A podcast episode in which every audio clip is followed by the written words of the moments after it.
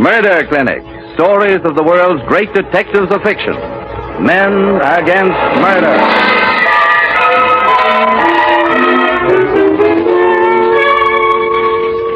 Each week at this time, uh, The soul of Detroit. turns the spotlight on one of the great figures of Podcasting. and brings you his most exciting case. Tonight, The soul of Detroit's ML Elrick. in the tragedy at Marsden Manor.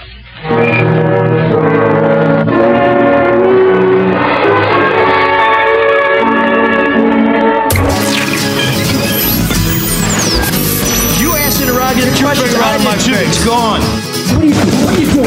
What are you doing? Come on. That is not paid for by them. That is paid for by the people of Detroit. You might be qualified, ML. I'm not qualified for this job. Let me tell you something. You want to go right now? Okay? You want to go right now, Al? Hey kids, it's your old pal ML Elrick with another edition of ML's Soul of Detroit. And today we have a very, very special guest. You may know him as Jerry Peterson, but that's probably only if you've entered in some sort of business contract with him or you hold a note to his house or to uh, to his 1972 El Camino or whatever the hell he's driving these days. But the rest of the world knows him as Jerry Vile. Uh, and some people know him as the front man of the Boners. Those people tend to be using walkers um, and hearing aids. Other people know him as the uh, publishing impresario behind Fun Magazine and Orbit Magazine. And now he's probably best known um, as that guy that uh, is hanging around the schoolyard. And people are like, is he okay? Well, he is okay. He's absolutely okay. But he is now best known as well. He was. He told me somebody came up to him and said, "Is that Santa Claus?" And I said, "I don't think you want to see what's in his sack because he's putting on the Dirty Show, which started last weekend and runs again this weekend at the Russell Industrial Center, just off of I seventy five in Detroit. None other than Jerry Peterson, Jerry Vile. My friend, thank you for coming and joining us. Hello, Mr. Elrick. How are you, sir? Yeah, I'm hanging in there. I'm uh I'm I'm trying to figure out what I'm going to do next. If I if I get some ab work done, I'm thinking maybe I can audition for some of the performance stuff next week. Be a go-go boy. I, you know what? I I look amazing uh, in a uh, a leather cod piece and um and and and zippered hood. I'm sure you do. So yeah, pe- people say they like the hood because uh, it hides my face, which is is hurtful but tough to uh, tough to um, tough to challenge. And uh, and putting all this together is Mr. Mark Fellhauer, who's here in studio, and Shawn Windsor joins us from an oxygen tank in Washtenaw County, where he is continuing to coalesce and to write alternating columns about MSU's got their shit together, MSU's losing, MSU's got their shit together. I don't know what's going to happen tonight uh, against Penn State, but hopefully it's MSU still has their shit together. How are you feeling, Shawn? Coalesce, huh? That's an interesting word to use. Yes, I have a thesaurus at home. Okay, okay. Yeah, I thought you meant convalesce, but that's okay. Did I say co- coalesce? I think I said all right. Michigan I'm coalescing. State. Here's the thing. I'm I love when coalescing two around your writers greatness. argue about words. I'm coalescing around your greatness. How about that? So uh, I was before I came here. I was watching an old episode of How I Met Your Mother, where this woman refused to give uh, I always wondered. Ted a I always second wondered who date watched those. Because uh, because he was the kind of guy who always pointed out errors in menus and on signs and stuff like that. And I thought, you know, nobody can really be that miserable in real life. And here we have proof that no, you you can be. So Shawn, thank you for showing me that truth is indeed You just wanted to give me than shit. fiction.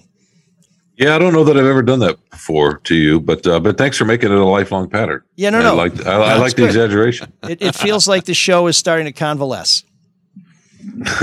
Well, you know whose name's on the marquee. or coalesce as, as some, some Okay. e- I, etymologists. I'm I'm I'm feeling okay, and uh, I'm sorry that you're frustrated by your Spartans. no, no. Thank I, you for asking. I, I, I am glad that someone with your keen eye is watching them as they take those of us uh, uh, in the in the uh, on the bandwagon through some very treacherous territory. But uh, actually, it's not a bandwagon because I'm always on board. But it is frustrating to watch them sometimes. You just don't want them to get paid, but you but you happily pull for them. Uh, they're very well compensated, uh, but we can get to that another time when you're in studio and it's easier for me to put my hands around your neck. But uh, our studio and our show is sponsored by two very generous patrons. Uh, you may know this one guy, Luke Nowacki. He he helps people make sure that when they retire, they don't have to turn tricks, which is is pretty cool. I would say so. Yeah. And Luke's at uh, Pinnacle Wealth. He's going to find your finances. He's going to help your money make more money because he's going to provide rational financial advice, stocks, bonds. If you have a 401k, how do you allocate that? If you have a business, you want to start a 401k, Luke can help you out there. College saving plans, get those little kids on the right path. Get advice, get a strategy. Once again, Luke no Nowacki, Pinnacle Wealth, 248 663 4748. Because when you call Luke, he'll make it all about you, sweetheart. Securities and investment advisory services offered through Royal Alliance Associates Inc. Member FINRA/SIPC. Royal Alliance Associates Inc. is separately owned and other entities and or marketing names, products, or services referenced here are independent of Royal Alliance Associates Inc. Yeah. And before that Ivermectin kicks in and and uh, and knocks Shawn into sleepy time, let's let's talk a little bit about David Hall, who has so many five star reviews that uh, we don't have enough beads on our abacus to measure them. But who also is still making some great refi deals as the Fed is raising those rates. Do not wait. Give Hall Financial a call. Mark, what, what, what what's the latest uh, from our friends over at Hall Financial? Uh, they're saving you money already by saving you the cost of your appraisal, which can save you up about 750 bucks approximately. So callhallfirst.com is the website. Callhallfirst.com. Or if you have a phone, one of those old fashioned things, 866 Call Hall. Over 5,000 five star reviews, including uh, 10 stars from you, right? Because you used them Two- twice. Yeah, that's right. That's right. That's uh, speaking of abacus, I got to make. Yeah, although all, that's ten green beads, so that's ten times. Of course, you use an abacus. It's old It's it's solar powered. and it's old. That's true too. So Jerry and ML likes anything that's old. Well, no wonder I'm a guest on the show. Well, there's a difference between old things and classics, and uh, and, and it is it is it is funny to see. Jerry being confused for Santa Claus because when I first met Jerry back in 1990, I was looking through the photo file at the Detroit Free Press, and he was dressed as a flying nun. He was uh, the lead singer, the front man for the Boners, and uh, a, a, a epic uh, punk band from the uh, the days when when Bookies was not a hipster joint in in the Cass Corridor, which I now is guess is called Midtown, but it was the place to go to see some really powerful driving music. Um, so yeah, no, not not uh, How do you describe yourself? vintage. Provocateur, artist? I mean, how, how do you describe yourself? I, I usually don't have to. okay. All right. He just reads what's on the warrant. Yeah, the uh, it's usually left to other people, and it, it often starts with that Jerry. But you've done so many things. Yeah, except uh, make a good living. Well, that's that's one of the things that that always fascinated me too. Is at the same time you're on the edge, pushing the envelope so much that there at one time there was a club that booked your band but said you couldn't be inside. So I mean I don't know how that works as a business model, but you're also like the squarest cat around selling software. I mean, back in the 70s and 80s, who the hell was selling software? It was you and Peter Karmanos. That- And Rick Inatome. oh, Rick, yes, Inacomp. Whatever happened to that dude? Uh, my uh, partner in the software business bought the first computer the guy ever sold. Damn, damn. And uh, and how did you how did you manage that dichotomy? Sort of. I mean, were you like a button down uh, software salesman, or did people come in and say, "Okay, who's this crazy guy with all the floppy disks?" Uh, we would come in with a bunch of floppies and uh, have to lug a portable computer, which uh, was not that portable. And that's different from the floppies you're lugging around now at the Dirty Show. yeah. Which- Those are called testicles. Oh, wow. Okay.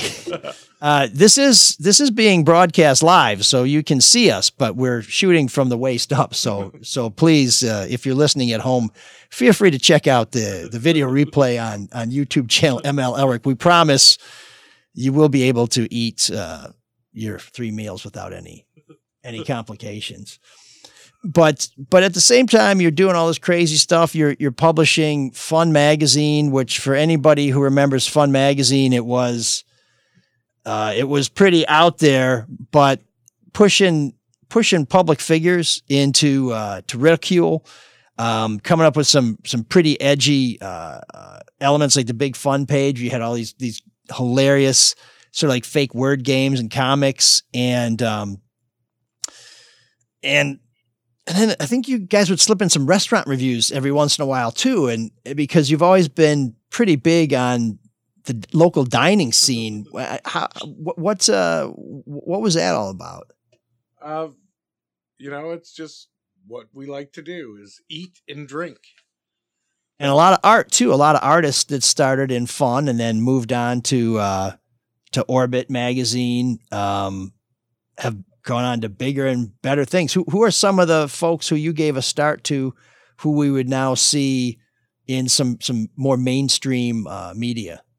Well, of course, uh, I'll get to this uh, year's special guest artist at the Dirty Show. Yeah, which started uh, 23 years and a week from uh, that. This is our 23rd uh, show. Okay, makes us uh, Dirty Show 22. Yeah, because of COVID, everybody skips a year. No, well, uh, it would have been our 20 uh, second 22nd year, uh, but uh, COVID. Yeah. To take a year off. Yeah. The, That's pretty boring way to put it. yeah, I mean, it's there's nothing nothing cool about that. But um but so yeah, before we get to before we get to your your your featured artist, um you know, you, you had people who went on to do uh, a lot of stuff out in, in Hollywood and uh, a lot of people who were involved in in some pretty high profile cartoons too, right? Well, Glenn Barr. Yeah. If that's who you're thinking of, Niagara. Yeah. Uh, Mark Dancey.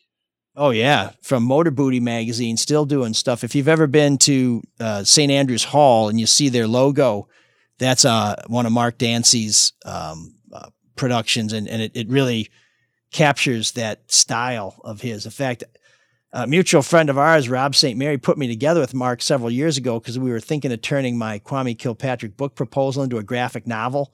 And he said, "Oh, you should work with Mark. Mark could illustrate it."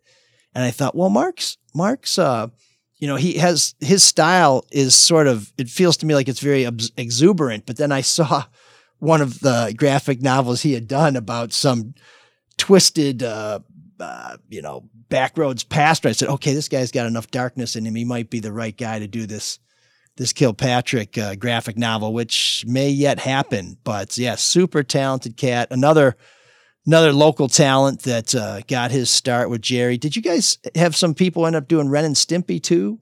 Well, that was Glenn Barr. That was Glenn. Okay. Glenn worked on some uh, Ren and Stimpy stuff. Yeah. Another very distinctive style. Um, very sort of, uh, I guess I'd think of it as you know, like um, punky burlesque meets sci-fi post-apocalyptic groove. You know, hot chicks with guns and tattoos and leather, and everybody's sort of grotesque, but at the same time, you know, very compelling. I mean, it was. Uh, imagine what what Ren and Stimpy would have looked like with genitals. And there you have the Dirty Show. Yeah, so so tell tell us about the Dirty Show because I want to go back and talk a little bit about Orbit. Uh, there's a whole book on that. We'll have a link to that on our website if you want to know more. But talk to us about how the Dirty Show came about because you always seem to be starting something new that uh, that really draws a lot of people and and creates a buzz. I mean, is is are the things that go on in the Dirty Show today uh, less shocking than they were when you started, or did people always say, "Yeah, whatever," you know? Well, you know, when we were a private party, there's some things that were probably a lot more shocking than uh, go on today in a public venue. But uh, you know, it's it's just transformed into, you know, something I could have never predicted. You know, well, number one, I didn't think there'd be a second Dirty Show, much less a twenty second one. Plus, we've had them in L.A., Chicago, Miami. And do you travel every year with it, or is it just Detroit this year? Uh, just Detroit this year. Okay, it's so been a while since we traveled. Traveling usually uh, is a money losing prospect. Okay, so the first year was in the offices at uh, at Orbit Magazine, Yeah. which was above the old B and B Collision Shop on Yeah. Main Street in Royal Oak. Yeah, so we had to uh, make sure that everybody who came in was at least 18. And uh, one of the people we knew that we could get to work happened to be a crack whore. That was her actual profession. That's what it said on her On her social W-2, security. yeah. oh wow. well, she was a uh, uh, sex worker who was addicted to uh, crack. And at that time, that Yeah. would have. Well, I guess that would have been around 2000, right? So Yeah, so we hired her. She's kind pretty- of more of a, a, a, retro addict. I mean, I thought crack Yeah. was kind of whack by then. It was. It was uh, something that people had learned. Most people had learned lessons about. Yeah. So so what was she doing? She was Serving. checking IDs and Appetizers? shaking everybody who came in for uh, money. Okay. So she told everybody uh, it was five dollars. And there was no official cover charge. It's an entrepreneur. charge at all. You know, Good we for her. doing an art show. Okay. Except the only thing different about our art show is uh, you had to be 18 to see it. So how is it that you ended up hiring her? Uh, just a friend of the magazine. Okay. Okay. So she's she wanted to help out and Well, she wanted money, and you know, we're we're just thinking, yeah, who can we get to to do work that you know that'll work for whatever crappy money we were offering to pay. okay. we'd never done an art show in the Orbit offices. We had had art shows at our, you know, year end parties, Okay. but uh, Which would have been back at was that back in the the the, the state 2000. or, or was it what what yeah, we had something at the state. At the state, I know we had. Uh, what the hell was it? Wasn't it at at one time like it had some crazy name like Party Town? It was some big dance club that was a I Clubland. Clubland. That's right, with the peppermint stripe sign out front. It was sort of uh, Miami, L.A. comes to Detroit. It was. I remember that was kind of a weird scene. And but uh, somebody had gotten shot in Clubland. Okay, So they were just totally dead. So we got it for uh, just having a party in, just because they were so dead, whatever. And we packed it, okay. and uh, They just needed the biz. they needed biz, and uh, then they hooked up with uh, 89X after and totally changed their format to the alternative music thing. Okay, and, and this first show was just just art on the wall. Any any performance? any there was, you know, interactive? music and uh you know just whatever was cool at the time Okay, So if, if someone goes to the Dirty Show, which you can get tickets at dirtydetroit.com, uh, what how do you what what would you tell them they would expect to see or experience? Uh Like sell us on it. Like what, what you know what they'd probably just have a really good time and people tend to wear fishnet a lot it's a good people watching thing It's- besides the art, right? yeah Yeah.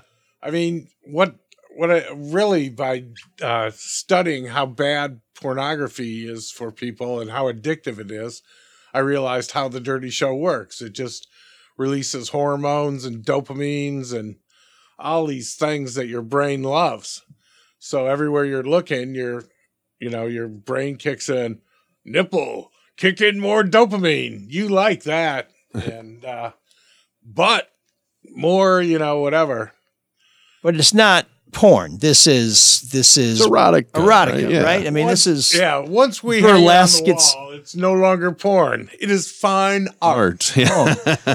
Do you have so. NFTs yet? No we do not I'm not even Good. sure what that stands for, but I know the kids are buying them. is is there anything that shocks you? um it's pretty hard to shock I mean, me has there been anything at a dirty show in the last five years or six years that you were No, like, I'm, I'm ooh, not, uh, I'm not really uh, big into uh, to kink shaming, so okay. But there has been something that even you're like, uh, okay, well, not for me, but for someone else.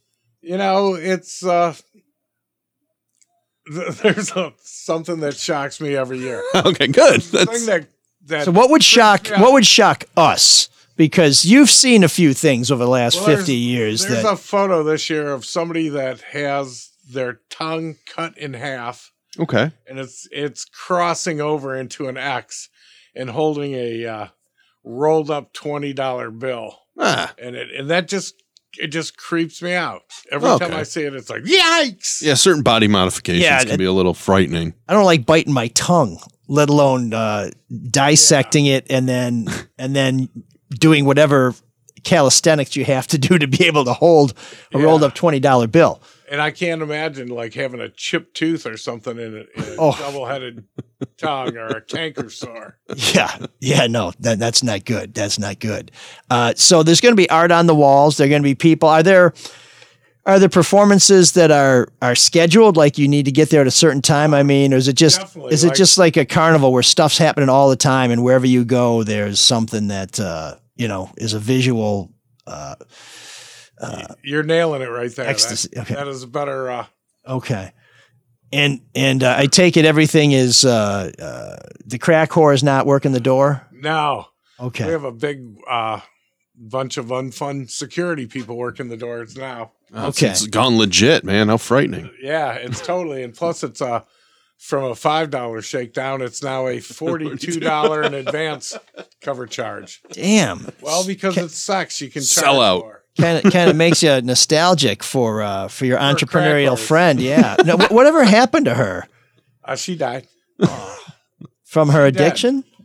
I would guess so. Oh man. Why do you sound so surprised, ML? Well, I was hoping this was going to be one of these happy days. He said, "Well, you know, we got her in a program. Uh, we got married. We've been the married exception for to the rule. we've been married for 22 years. We got three beautiful children. They're uh, performing at the Dirty Show. Isaiah. Jacob, you know, and uh, and Bathsheba, and uh, and they have an Yeah. organic farm um, somewhere on the east side of Detroit where they're raising alpacas and um, locally sourced uh, paprika.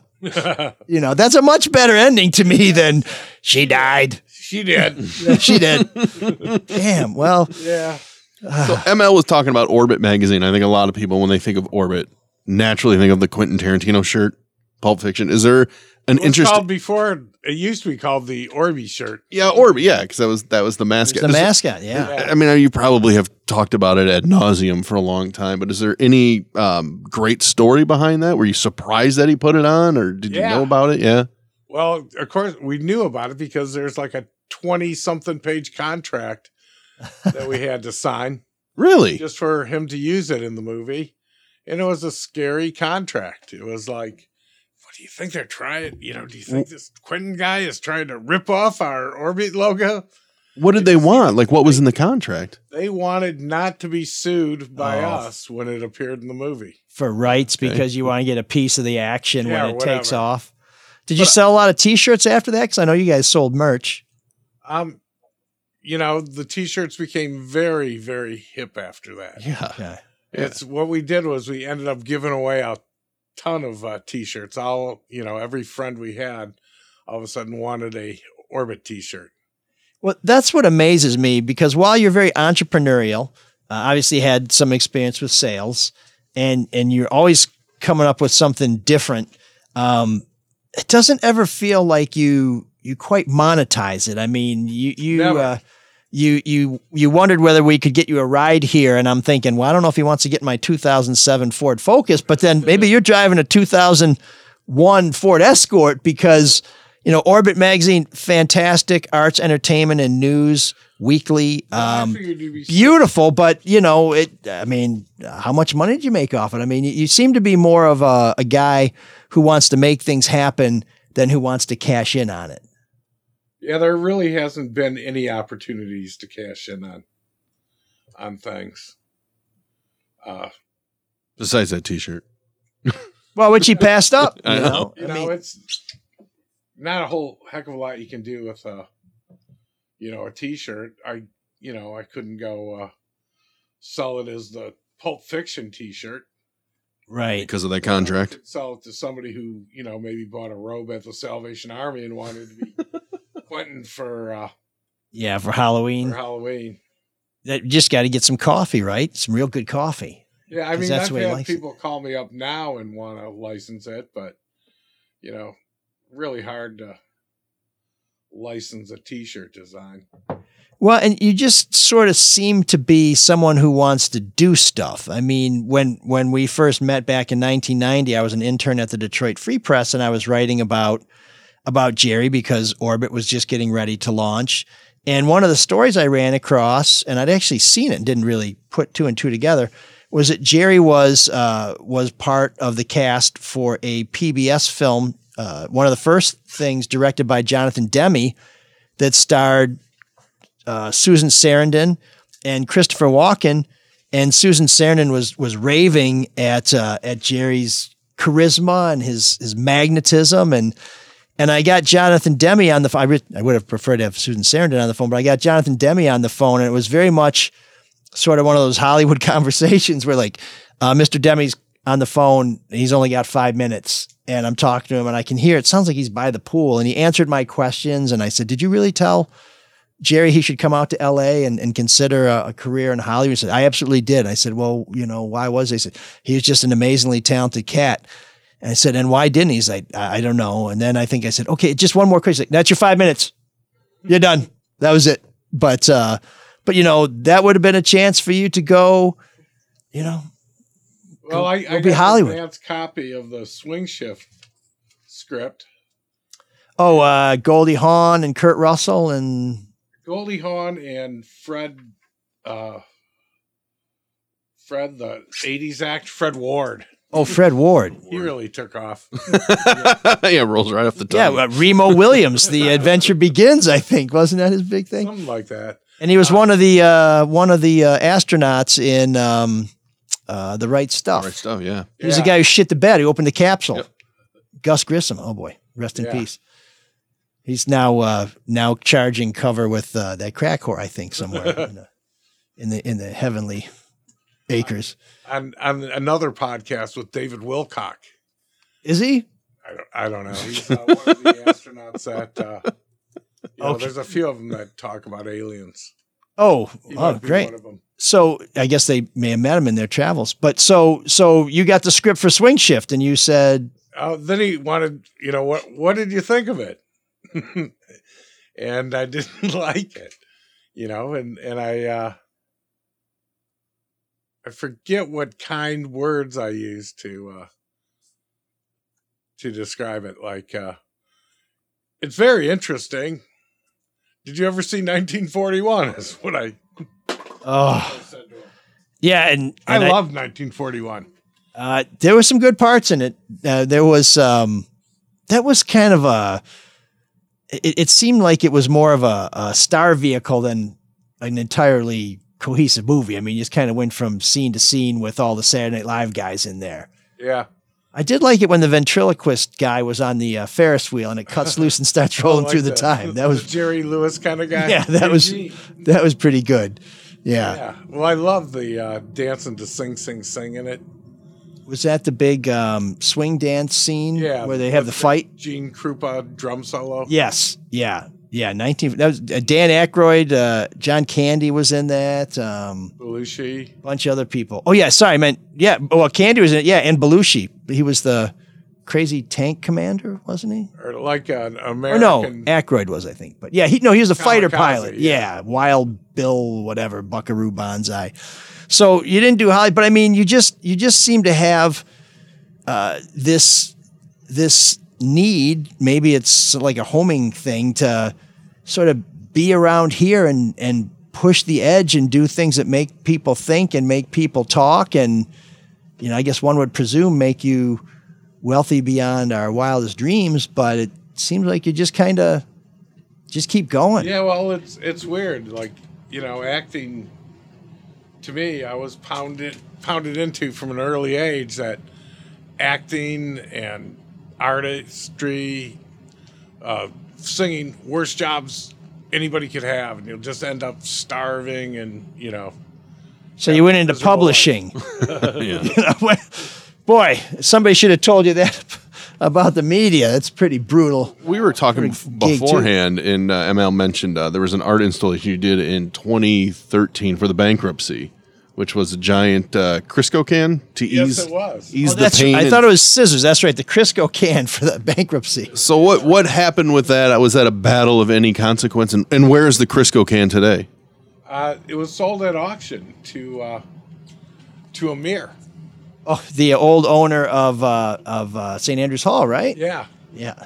What did he do with it? Clutch cargoes. And, Oh, He's probably got it in a Swiss a Swiss vault somewhere. So what you did? You took this giant Crisco can and put it. Um, where did, where exactly did you put it? Well, I had to uh, I had to make uh, really detailed uh, blueprints and have it fabricated, and, and it was basically a D. And then uh, to get uh, the graphics made, to stick on that D shaped, and then cut out the notching for the uh, ledges where the uh, fists were. And did you take? Where did you take it at? Where did you leave it at? Did you leave it at the DIA? Put it right under the fist. Un- So- oh, uh, right under the fist. Yeah. Okay, that Yeah. makes a lot. On makes Jefferson Avenue. is Makes a lot more it. sense. There Yeah. were some knuckle drags and the uh, How long did it top stay of there? the Crisco. So the, was it really full of Crisco, or was that some sort of uh, it was silicone. silicone? Okay, so the idea was the bankruptcy's Sure, coming, fisting us. Yeah. and we're gonna get we're gonna get it uh, where you Where probably don't want it, and the Crisco may make a horrible experience. Just that Yeah, less less less friction. that much Um, less horrible. but that's again, this is you trying to stir the pot. I mean, what drives you to get out there and just say, you know what, I'm gonna, I'm gonna, I'm gonna give it to people in a way that really makes them think, but they might not have the courage to to do on their own. Well, the uh, the fist uh, was uh, in one of the issues of orbit. It was like, you know, when uh, writing about you know things in Detroit it was all it's missing is a giant can of Crisco in in an orbit somewhere. So that was an idea that I always sat around. So when you put it out there under the fist, like how long? How long did it stay out there? And did you did you actively watch Well, it to see like, if? jokes. Uh, it only lasted a few hours, but you know that was a time when you know your garbage cans could be in front of your house for weeks yes, in Detroit. the city or- services weren't the yeah, greatest. Yeah. Or uh, you know, an abandoned house could be up there till somebody. For years, we got to get rid of that Crisco can. yeah. Yeah. So you know they sent city workers out really quick to get it, and. Uh, Did you walk out there and go, hey, "What do you guys do with my Crisco can?" Uh, I had somebody else call. You know, I, I didn't know if I was going to get some kind of uh, like Fine. littering ticket. Oh, weak. So, but you were able to get it back. Yeah, They didn't. They didn't take it to the scrapyard or or try it out. They took it to the city like impound lot. Okay. Did you have any other kind of like guerrilla art installations like that? There was a uh, right after the uh, Crisco can. There was these uh, giant for sale tags that mysteriously appeared on everything in Detroit. Yeah. Yeah. because it Everything was seemed up for sale. Everything was going to be up for sale. It seemed like the uh, the DIA was uh, Oh, Belial, Owned by the DIA, Walmart zoo. family. Yeah, there were a lot of them. Yeah. the Walton family. Yeah. Yeah, that would have been great. Then uh, we could have had uh, hillbillies uh, uh, fondling uh, the thinker. And, and That'd be like, and we decided to put this in our bathroom because he's sitting down like he's taking a squat. exactly, it, it'd be a demonstration project. It's to help the kids get Yeah. out of the outhouse and onto the onto indoor plumbing. Yeah, and then the uh, the DIA when that was really getting close and uh, Graham Beal was getting ready to leave, took a bunch of uh, flamingos which had been spray painted to look like vultures, and put out one of those little flamingo parties for his retirements.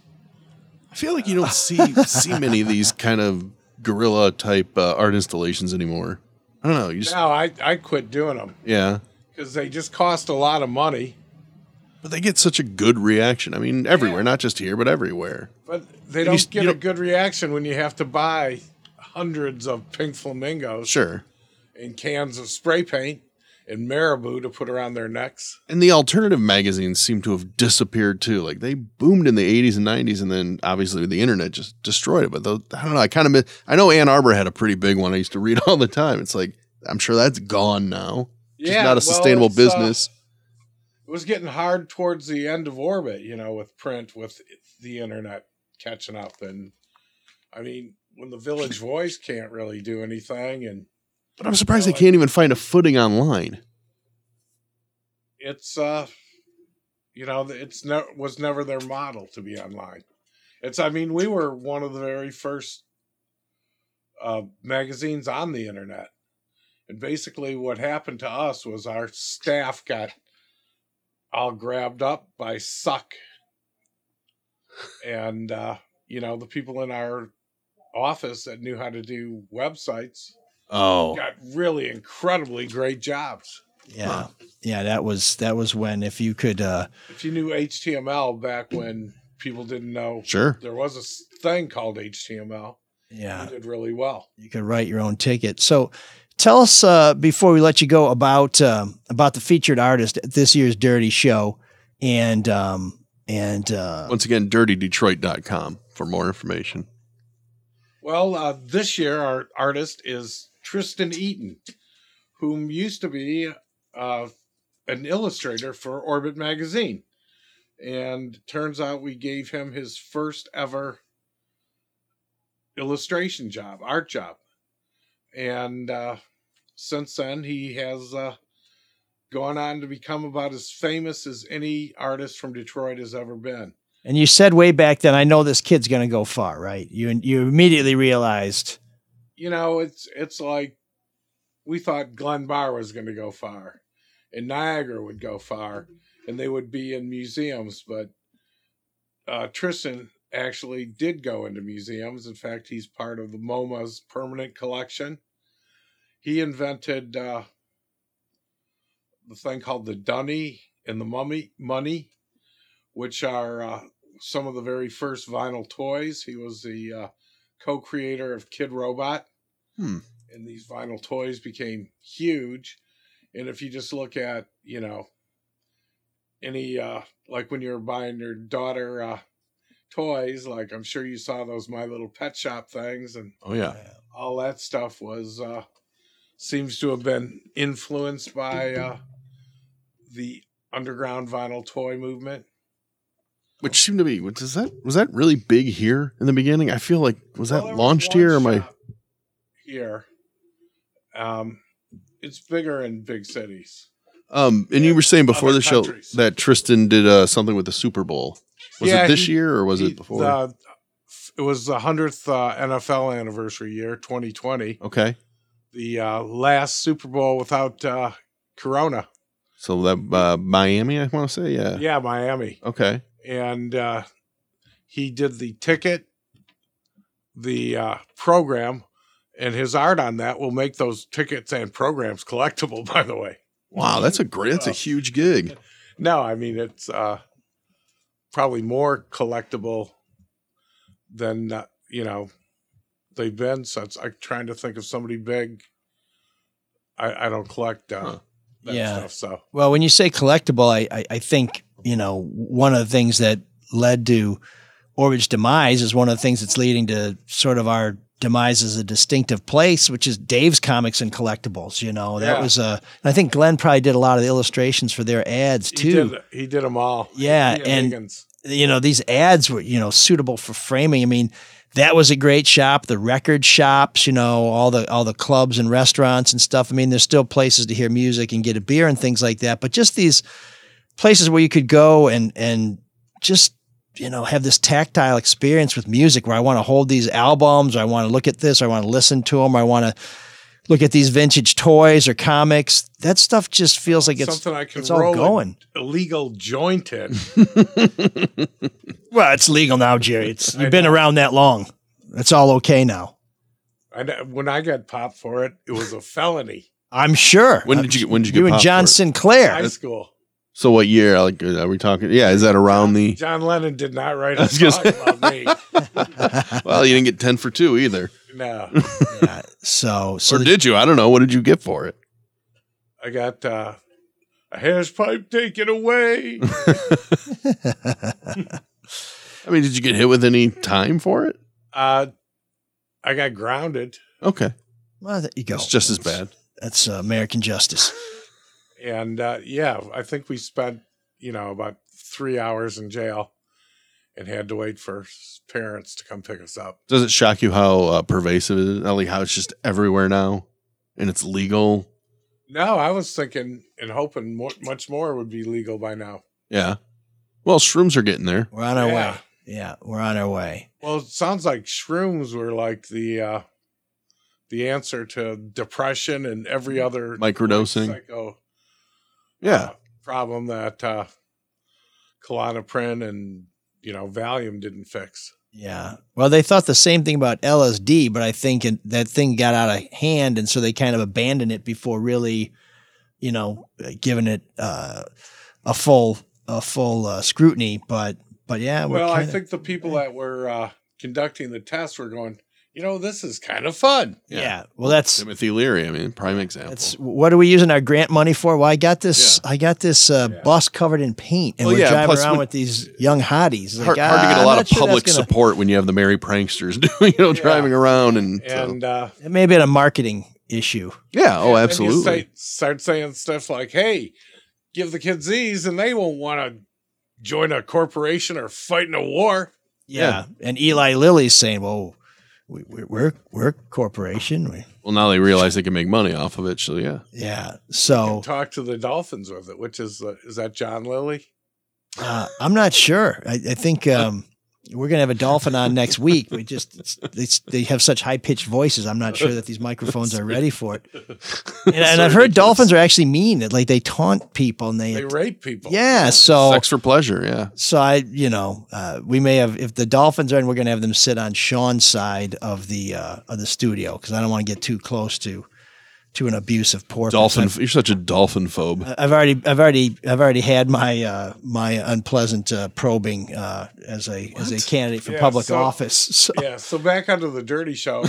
Please. there are, you know, probably 15 different burlesque acts uh, a night doing uh, multiple uh, skits. So you'll see like uh, real sexy Gumby. very nice. You'll see somebody, uh, And somebody's pokey. a certain part, But not of the character. anatomy. Yeah, no, no, exactly. It's that's where the Crisco can ended up. Exactly. So That would be Jet Noir. So you'll just see a lot of Yeah, things okay. you most likely have not seen before. You're going to see stuff that will blow you away. And I happen to like the boylesque even better than the girls, as much as I love uh, burlesque. Because the guys are, they just crack me up. so there's something for everybody at the dirty, but you still have to be 18, right? Is You that? have to be 21. Oh, you got to be 21. Oh, because now, uh, 'cause- God, it's so commercial now. What are they selling booze in there? Yeah, they Really? sell booze. Yeah. Okay. Huh? Well, the, the world is slowly. 2,000 people, uh, over 2,000 Yeah. people last Saturday. Damn. Well, that's all right. So the world is slowly catching up with uh, Jerry Vile, and if you want to see indoors what 10 or 20 years from now you may see on on our main streets, go to the Dirty Show. Mark, how do people buy tickets? Find out what's going on in the program. Uh, go to the website, dirtydetroit.com. So Jerry, See all the different tickets available and check it out. Get an idea of what you're going to see. That's right. Pre- prepare yourself. Brace yourself. Think of it as uh, uh, rubbing a little Crisco on your brain. Yeah, you can also uh, go to dirtyshow.org. Okay. How is that different? It sounds more. Uh, It's a, a- a But it little sounds like a naughty. nonprofit. Nonprofit, yeah. What you- Well, it sounds like an orgy. it sounds oh, like okay. There you go. you're just making enough profit to buy another hundred flamingos and turn them into vultures. So this, any profits will be reinvested into uh, into public jackassery. So Yeah, and uh, Tristan's art ended up on the cover of the Metro Times this uh, week.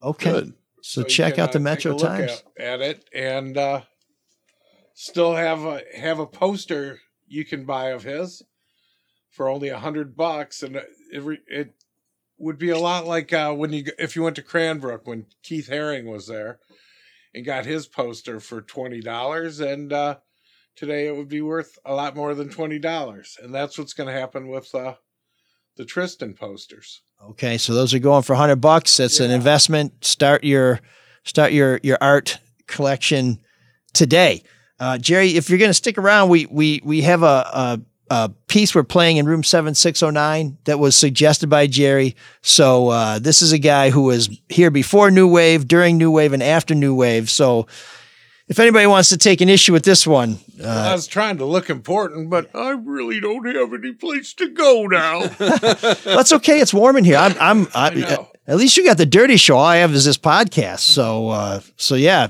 you know, we'll, I've got to work four days a year. well, we'll finish this show and then you and I will find a nice trash can fire to hang out at, Oh. and maybe, maybe someone from the bread Oh, are you running for office again? no, no, no. That's uh, if uh, F- That's the fire you guys are going to gather. Yeah. around, that dumpster. if I were running for office again, I'd be setting the fires. So, uh, so that's although maybe that's maybe that's not a bad next Seemed move. like you would have been a really good councilman. I would have been different from what we got Yeah. now. That's You would have been more miserable sure. than you are now, But, though. uh, uh, I think you would have. it would have been. It would have been. Let's put it this way: uh, a few hours a week with Shawn would not have seemed so bad after spending five days a week with some of the people who are running the city. And I just found out that um, that a guy who I exposed many times uh, at Fox Two, Brian Banks, one of the most uh, nefarious characters in recent buddy. Detroit political history, is is mounting a comeback. So uh, so yeah, I think um, I Well, think who's, that who's going to keep an eye on him now? Seriously. well, I mean, who who's going to keep an eye on any of us? I, I I wish I knew the answer to to that, and and I'm frightened that I don't. Oh man, the geeks have inherited the earth. Did I do that? What a dork. Does him wanting to play with us again mean that he's turning into a geek, or we're turning into cool guys? I think the show is starting to convalesce. It's really coming together. Uh, unlike Hudson, Ohio, which is no shanty town, thanks in large part to their former mayor. But Craig Shubert's vigilance came with a high price. Mayor Shubert resigned after raising some cautionary data points about a plan to allow ice fishing on a frozen city lake. Shubert wasn't worried that anyone would drown while they were fishing. He was more concerned about those other fish nets. If you allow ice fishing with shanties, then that leads to another problem prostitution, he said. Huh? He didn't offer much proof, but we've heard enough evidence to anoint him our Geek of the Week and to surmise that he will not be buying a ticket to this weekend's would freak installment of The Dirty Show. Probably I might kill him.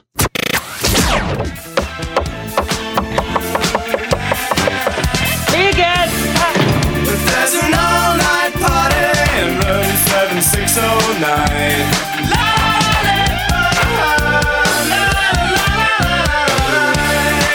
And you can dance together all night if you've got the time.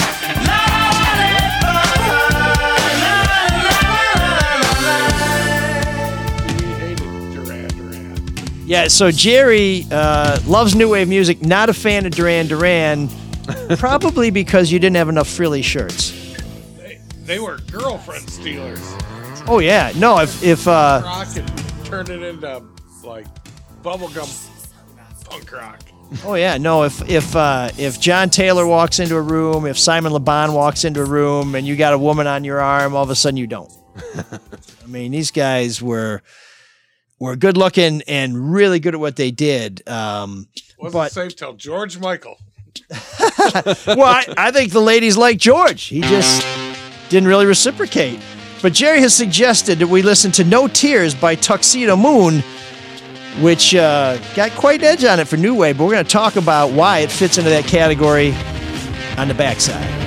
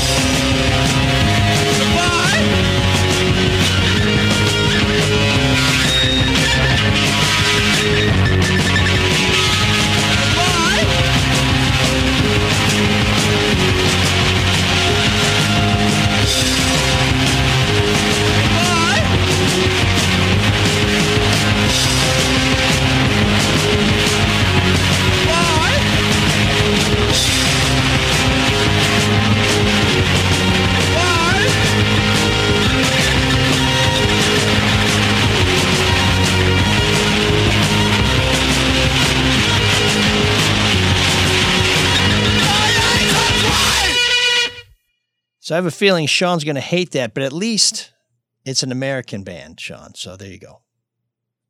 I liked it. Oh, okay. Contrary was to a the li- end. A real toe tapper. Yeah, A little long, but I liked it. Yeah. What's the story behind that song? Uh, I just remember, you know, one week it became the cool song, the cool record. Todd's was just opening. Oh God, Todd's. Uh, and that's when, like, uh, wow, really cute girls like uh, dancing too. Because that's that uh, is what 1978, I think, is what it said. So it's a little pre pre punk, which is you know puts it in context. Maybe in the middle of punk. you know, Yeah. the Oh, Back really? end of punk. 78. Oh yeah. yeah, I would say. Okay, what year did punk start then? Uh, 74, 76 are like the Ramones type things. Wow, I, for some reason I thought they were later. Back then, like Iggy would be. Oh, Iggy, of course. Well, you could say MC5, Five, yeah. right? Duh. MC5 is But, late 60s, yeah, early 70s. MC5 would not fill a dance floor at a like at No. Lemire Vipir and uh, Chicago. Yeah, stop stop listening to the Beatles, Mark. Come on. What? What are you talking? I know. I listened to all that. I just I I- I'm sure no matter how many people actually attended an MC5 show, if you asked how many did, you know, you'd have millions. Yeah. Well, uh, the guy who played bass in my band was also in the Pigs, Okay. and actually, so was the guitarist in my band was also in the Pigs, and they had a show opening for the MC5 at Bookies, and it was the first like new Oh, wave wow. show or, or punk rock show at Bookies, and they were in the Pigs, and it was the MC1 with just Rob Tyner. MC one. Yeah, That's just- great. Oh, I just found out that Fred Sonic Smith is buried not too far from me uh, at Elmwood Cemetery on Detroit's east side, which is uh, is kind of Nice making that about you. no, it just kind of makes me feel that I'm I'm uh, I have a very tangential connection to the MC5 because I always thought of them as an Ann Arbor band, right? I mean, they were yeah. sort of like Bob Seger. I mean, the guy was from was he from Saline or Dexter or someplace? And uh, you know, everybody kind of says, "Oh, this is the Detroit group," but you know, this is where you played. You know, these this is where all the venues were. This is where that crowd was. So we have a, a running debate on this show about what the definition of new wave music is, and I I have a very broad definition. I'll I'll find a way to fit almost anything I can into that category, but I think the presumption is it's probably got to have some synth in it, you know, maybe sort of a, a, funky bass somewhere. That's how that did sound And- different than punk. I mean, you don't hear much synth on punk. Yeah, I, think. Uh, There's a little keyboards in yeah, there I somewhere. think the stuff that kind of grew up with Eno. Yeah. uh, Yep. You know, instead of uh, Iggy. Okay. So is it just having one electronic instrument in there sort of gets you consideration? Well, I I think it all you know all punk came out of like Bowie Okay. and uh, the rockier stuff came out from the Bowie Iggy connection, uh, and Lou Reed connections, and the uh, new wavier stuff came out of the Bowie, you know. So I would say Ultravox is probably the first new wave. And we've played them on this show before. And and uh, Jerry suggested Ultravox. He also uh, suggested uh, Visage with uh, Fade to Gray, which we've also played on this show before. Um, and we're going to hear from one of our listeners about another band they want us to play that I think we've played before, but I'll, I'll wait to get to that till we get to your feedback. So, Jerry, thanks for suggesting No Tears by Tuxedomoon. As you know, we're always looking for your suggestions for overlooked new wave gold or bands that just never got their due or, you know, that band that everybody knew the A side, but you Oh. you know the B side. I forgot to bring you in Rob St. Mary's uh, double Detroit compilation album. Speaking of overlooked bands, Oh, what was uh was that something he did as part of the Right. Orbit book or is that no, it's part of the Detroit Punk uh, Archives, Okay. which is his website. Okay. Well, and and you know the uh you know when I think of uh video and Detroit punk bands and things like that, I think of uh of uh Thomas Video in Royal Oak because uh Gary and I can't remember his last name was in a band was it Sinocide or Cinecyde? Cinecyde. Cinecyde. yeah. Whenever I would talk to him about something, for the paper. He's like, "Hey, can I send you? a Can I send you the Cinecyde album or or CD or DVD?" And he did a he did a movie called Face the '80s that sort of looked back at the Detroit punk movement and how it was fading or evolving uh, as the '70s were coming to a close. I've got a video cop videotape copy of it somewhere because, of course, it came from the guy who owned Thomas Video. But that's another one of those great independent shops that are disappearing, and as they disappear you know, the media that both uh, shares their message and is supported by their advertising disappears as well. And, and, you know, somehow the independent booksellers are still hanging on. God bless them. But, um, you know, when you, when you lose institutions like, like Orbit, which makes it sound a lot more square than it really was, um, you know, we miss something. And so, you know, support your independent, distinct shops don't resist that urge to make the easy click and have it dropped off by drone down your chimney. And support our local media Metro Times, Deadline Detroit, Detroit News, Detroit Free Press. And, um, you know, and some of the people who have been making this happen and making us thinking for a long time, like Jerry Vile. So uh, check out The Dirty Show. And Jerry, thanks for coming in. All right. You don't have to leave. You can hang out for a bit. Yeah, no, we're, we're yeah. ML's not kicking you out. No, no, no, he's welcome to stay. We're gonna we're gonna split an Altus later on. I got two straws, and uh, Romantic. and we're gonna Aspirin. we're gonna put the we're gonna find a way to put the straws through our masks. So uh, it's gonna be res- responsible debauchery, which is really what it's all about. So we've had some some new donors step up because uh, one of the ways that we're trying to stay afloat, as sponsors are hard to come by because hey, this, these are tough times, is by our generous listeners and viewers who send us a little loot when they can spare it. And one of those is longtime listener and first time donor Anthony, who checks in with this wisdom. I guess I've listened to enough shows to contribute a few bucks. Keep up the good work. My favorite is when you guys argue whether a song is new wave or not. Well, there you go. It- You, you just we gave you one more reason. Well, to- there's a reason uh, behind the argument. Oh yeah, no, but he loves it. It's a lively debate. That's what that's what that's what we all enjoy. I think. He says, uh, "Who gives a a shit about a song if it's good?" To this day, I believe a previous long-term relationship started to break down when I literally laughed out loud at my girlfriend's suggestion that REM was a punk band. and Anthony, you were right, and I trust that you're better off. Gary also became a patron, noting, Love the podcast, hope it's worked out financially. I'll do my best to donate more often, to which I say, Amen. Mark, how do people join ML. Anthony and Gary and other generous people in keeping this uh, show on the airways? Little website, mlsoulofdetroit.com. And a little donate button on there. You can press it. It's it's so easy. Just super simple. Test Try our theory. Yeah. Test our theory. And we'd appreciate if you'd consider sponsoring this show. If you have a business or a service or a product that you'd like to have people know about, we are one of the top rated news and commentary podcasts in the country. We have a very wide and deep listener and viewer base here in Detroit, particularly on the east side. Uh, but we, you know, we're big in Ann Arbor and, and in Grand Rapids even. So, um, you know, and we hit we, we hit some numbers in Clinton Township. So we cover the waterfront. So if you'd like to be a part of us, send us an email, mlsoulofdetroit at gmail.com, and, uh, and we'll hook you up.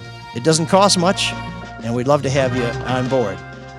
Uh, we have a lot of people who pay a lot of attention to what's going on in the world and who, for some reason, think we have something to contribute to the public discourse. Like Jim, who writes, Hey, gents, hope Windsor's feeling aces. Bill Simmons tweeted Brian Flores has been adamantly saying for two straight days that Dolphins owner Stephen Ross offered him 100 grand per loss in 2019. How is this not the biggest sports story of the year? Is the NFL commission alive? Isn't this Ross stuff accusation in an era with all this gambling worthy of him losing the Dolphins? 40 million will gamble on the Super Bowl. Tanking really undersells what it is. The other word for this is racketeering, when you're throwing games and shaving points knowing literally billions of dollars are being gambled on the league. I don't know how Ross isn't thrown out on his ass like Don Sterling was in the NBA. And it's not just the first time Ross has been accused of being a criminal. David Jesse at the Freep caught him in a huge tax scam with a U of M. Well, Shawn, Shawn, you and I were talking about that. That the NFL's bigger problem, the whole Flores lawsuit, was the fact that uh, there was allegations of the integrity of the game being thrown off because of the money offered to tank.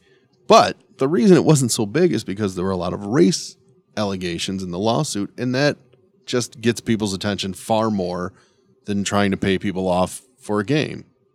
Agree or disagree? Well, of course it does, and it probably should. I mean, right? It's a bigger problem in our society. Yeah, but I think for the NFL, their bigger issue is, oh no, we don't want teams tanking on purpose because there's a lot of gambling involved, and if the game, if it seems like it's fixed, nobody's going to want to gamble on it. Now, That's true, but I, I you, you're right. You're right. I mean, in the NFL in particular, I was saying, but the NBA teams tank, right? Everybody kind of knows it's wink, wink. There have been scandals in baseball.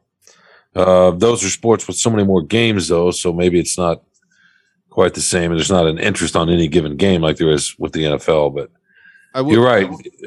But, but what? Go ahead. I was Sorry, just going to say, I will say, uh, the NFL knows it should be a bigger story too because they announced like right before kickoff of the Super Bowl, where they knew it would get buried, that they're investigating Ross on these allegations specifically.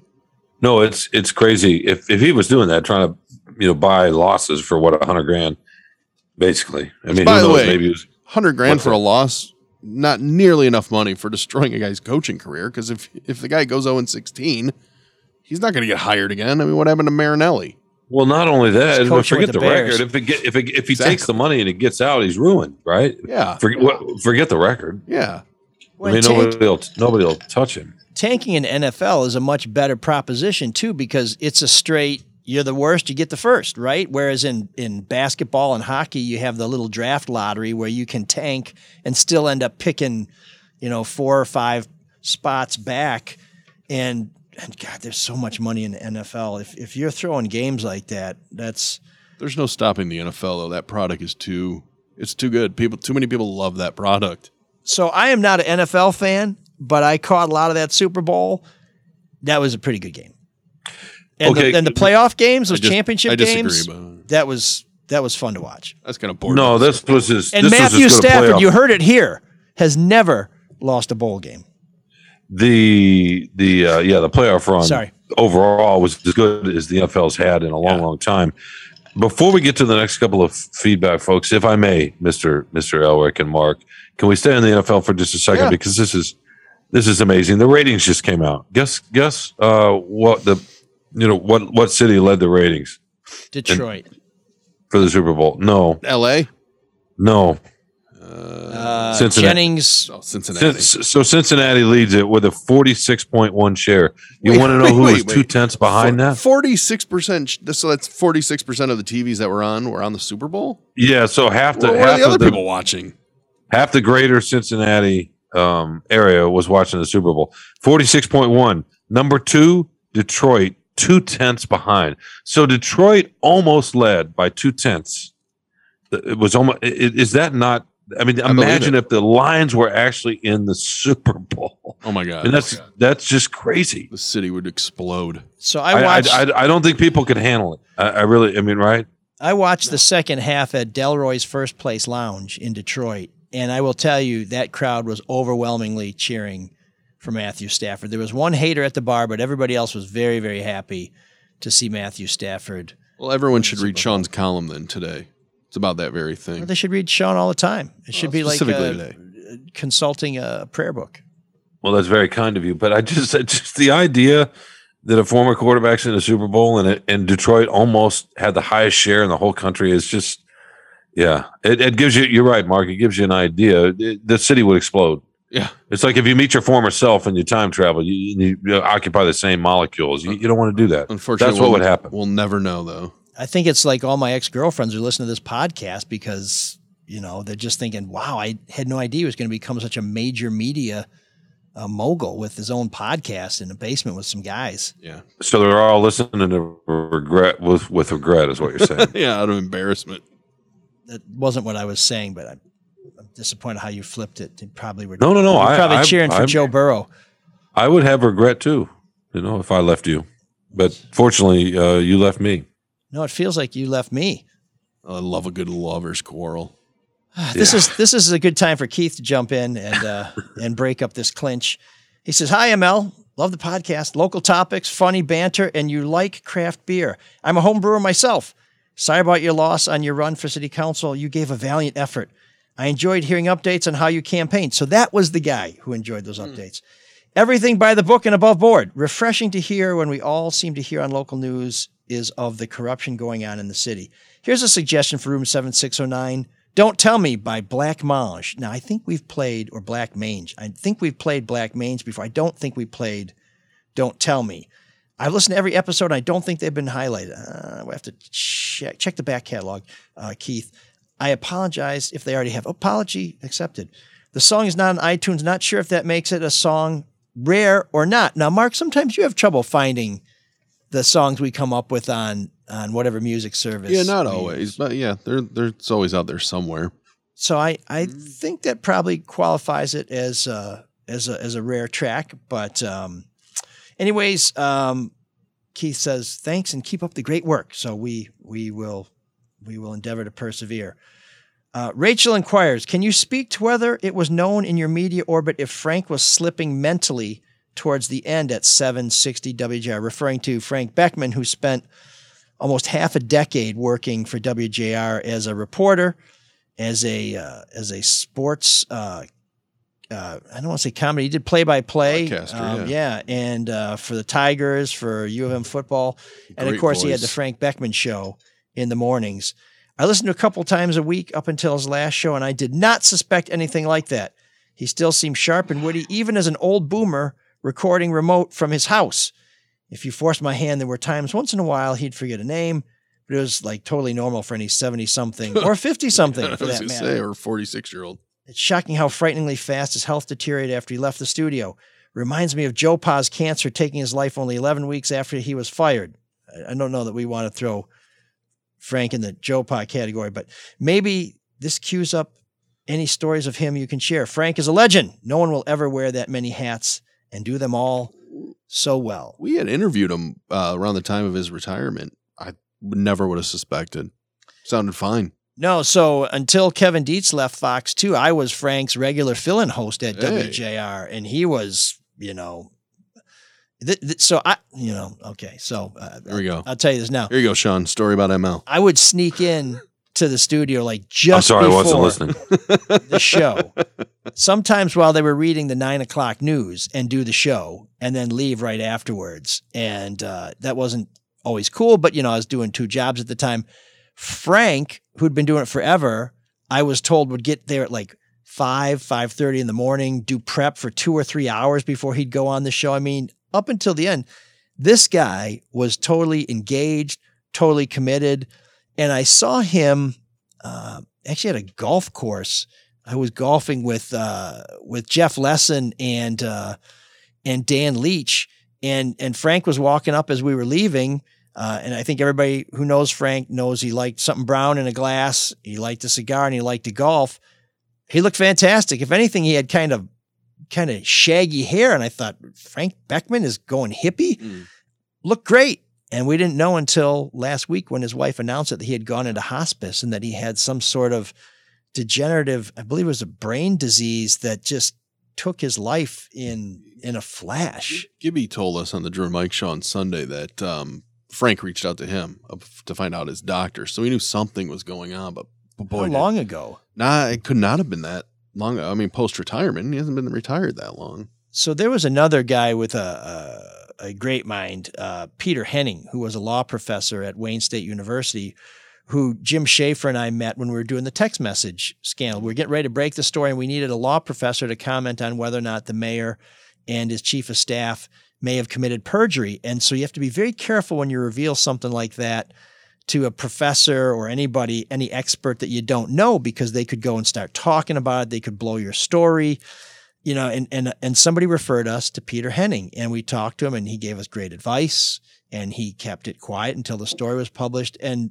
from about 2008 until 2020, he was the go-to expert for people in the media who needed a smart, cogent comment on public corruption or anything involving uh, the law. Great guy, uh, very quotable, very charming, very nice super super human being and and he died just recently after suffering some sort of affliction that basically robbed him of his memory and caused some sort of dementia. Died very young. I think he was quite a bit younger than Frank. He was maybe in his 60s, but 65. 65. This is a guy who had an amazing brain, and something happened, and it was taken away from him.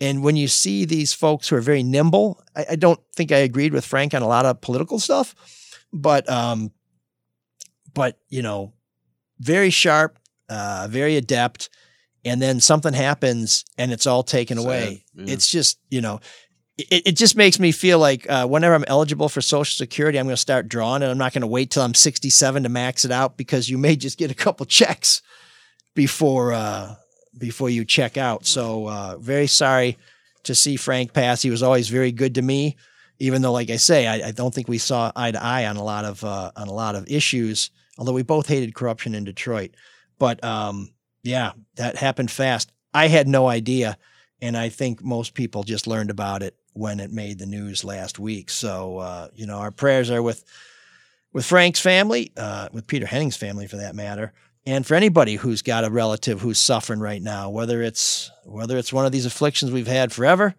or this damn COVID thing. Uh, we wish you guys the best of luck. Um, and uh, there's no way to get over the morning better than to purchase some Soul of Detroit merchant. Is that was that? Oh, jeez. I just got this in a text from Shawn. Shawn, that's I don't think that's appropriate. I, I think we're going to have to keep you out of studio for another week as a suspension. Um, we uh, we know Shawn's cooking up something good. Uh, do you want to tease us, Shawn? With the podcast or with the column? Let me ask. Let me let me use use you guys as Well, the you're, test you're doing so here. many amazing things. I think you're doing an organ transplant later. Just tell us whatever cool thing you're doing. Yeah, no, no, next. no. I no, I don't. I don't do anything amazing. That's kind of your role. But uh, Transplanting that organ from the left hand to the right hand. yeah, there you go. Yeah, that's that's that's. What is that? How many sentences now on that joke? Um, Too many.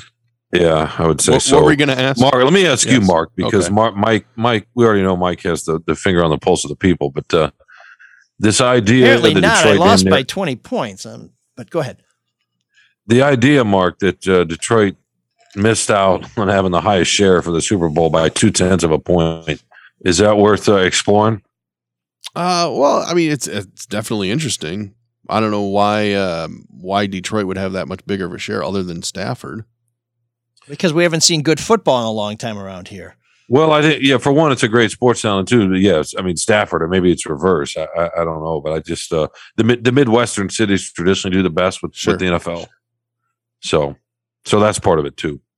But just the idea that they were that close, that that I'm gonna have to mull on that one. Well, now you're Maybe- entering that that fun part of the sports world where nothing goes on.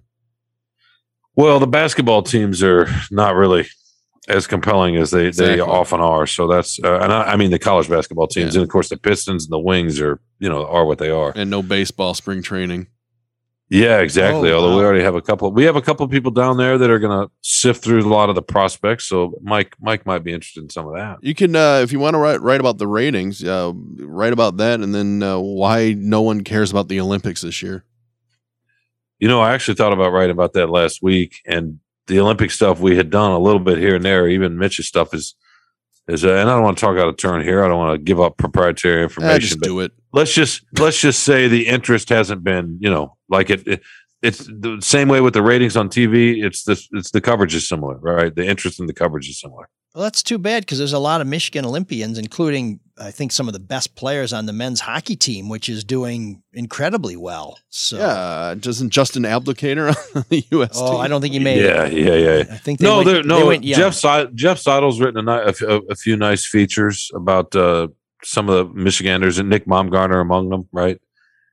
And I and I think there's been interest from that, but I'm with you, Mark. I don't. I think don't know if anybody it's the- cares about the Olympics. China is it because it's in China? Is it the the ski jump being next to the what looks like Three Mile Island? No, it's because it's in China, and then there's the and not only because of what China is, but the uh, change in the time zone. So you already know all the results if you really care. You can look them up before they happen because you're not watching in the middle of the night. And you know what? We just had an Olympics last year, so maybe we're all Olympicked out Doesn't China get the Olympics every year now? pretty much. Well, it's going to go to a strong man in his country wherever. wherever Do you d- d- do you agree with the, the the movement, the push we've heard, you know, over the last several years that, that there should be one site for the summer games and one site for the winter games, and uh, because I think a lot of people are uneasy with the waste and what it does and the structures that just sit there and get moss on them and and that sort of thing. You well, know, there's no more corrupt group of people in the world than the IOC. FIFA comes close. yeah, and people are not. is awful. They are, and I just think there's a little bit of unease with the corruption. Yeah. and the and the and the wastefulness in these times. I think that's part of it too. Yeah, I don't know. I don't know if people care about the wastefulness wastefulness Yeah, as much because it's for a big party. Nobody's not watching the Olympics because they're worried that there's Yeah. a rundown neighborhood on the other side of Beijing that the cameras are not. Uh, No, are it's not that place. It's just the overall sense of what's going on in the world, and do we really need to go spend all this kind of money? I mean, but, but people love No, the it- athletes too, so it's kind of That's the other thing. There are no huge major U.S. stars, and you know, people like what people want to be entertained. They'll watch a show. I don't- agree. I think I don't think they think that deep about it. No, it's it's more of a something one of those sort of subconscious things you don't articulate, but you can just feel the world burning. You feel the heat a little bit before you know before you feel the the true inferno. Now your column's done. Yeah, there you go. Just get one of those transcription programs and just listen back and write that again. and get back into your hyperbaric chamber because we miss you. Yeah. I'm right here, boys. Uh, It's the different when voices you're I here. hear in my head don't have that kind You, of. you guys don't fight like I like to see unless you're in studio. So that's what this is all about. You just being the master Pretty much. puppeteer. Yeah, pretty much. Yeah, thanks a lot for caring about both of us, Mark. And here, you- here you position yourself as the reasonable, nice guy among uh, the three of us, and in turn, you're Uh, just, uh, I you know, wanna- yeah. I just man, being John Malkovich. It's being uh, being ML Elrick. Wow. Um, was deep. Yeah, I'm gonna have to ponder that. Um, well, Shawn, we'll be back next week. Uh, we have another great show coming up. We appreciate you uh, tuning in. Thanks to Jerry Vile for sticking around for our Room Seven Six Zero Nine. When you want to know about New Wave, he is. Uh, he was caught in the New Wave. It was it dragged him out to sea, but he somehow paddled back in to put on the Dirty Show. So thanks, Jerry. Org. If anybody wants to look into that. DirtyShow.org. Mm-hmm. So Dirty Detroit or Dirty Show. You- d- DirtyDetroit.com. DirtyDetroit.com. See, he's already changing on us, man. This guy's Well, he's, that's just, a, the other one. he's just a troublemaker. That's, Don't that's why. have too much traffic. That's that's why. Yeah, you don't want to crash the servers. you, you don't want to. What did what did Kim Kardashian did? She broke the internet. Broke the internet, Yeah. yeah, with her paper picture. Yep. Yeah. So What I, is I that fist over there? That could probably be in the show. It's a fist that's missing two fingers. Yeah. That's, Uh, you don't want to know where the fingers are. yeah. Somebody's somebody's walking with a altered gait. So uh, thanks for taking another Tuesday with us or wherever you're listening to us. If you're listening to us, that means you didn't see the live broadcast. Uh, go check it out on YouTube. Whatever you do, please subscribe to our channel on YouTube. It's ML Elrick. Please follow us on Twitter at Elrick, which is at E L R I C K, or on Facebook, M L E L R I C K. And, you know, the rest of the week, you got some time to kill, right? Well, there's the Charlie LeDuff No BS News Hour that posts on Friday. And every day, there's plenty of great stuff on the Drew and Mike podcast. So until next week, we'll call upon our friend Cyrus before he gets to the Dirty Show to take us out. Can you dig that? Can you dig it? Can you dig it? You have been listening to All of Detroit.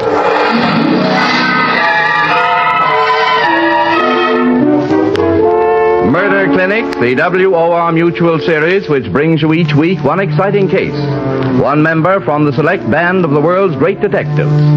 Next week, we're especially privileged to bring you Mark Bellhowers. monumental creation, the great detective priest. Sean Windsor. The story he'll tell is that world famous masterpiece, The Oracle of the Dog, in which Sean Windsor. reveals that, like Sir Francis, he also understands the unspoken language of all God's creatures.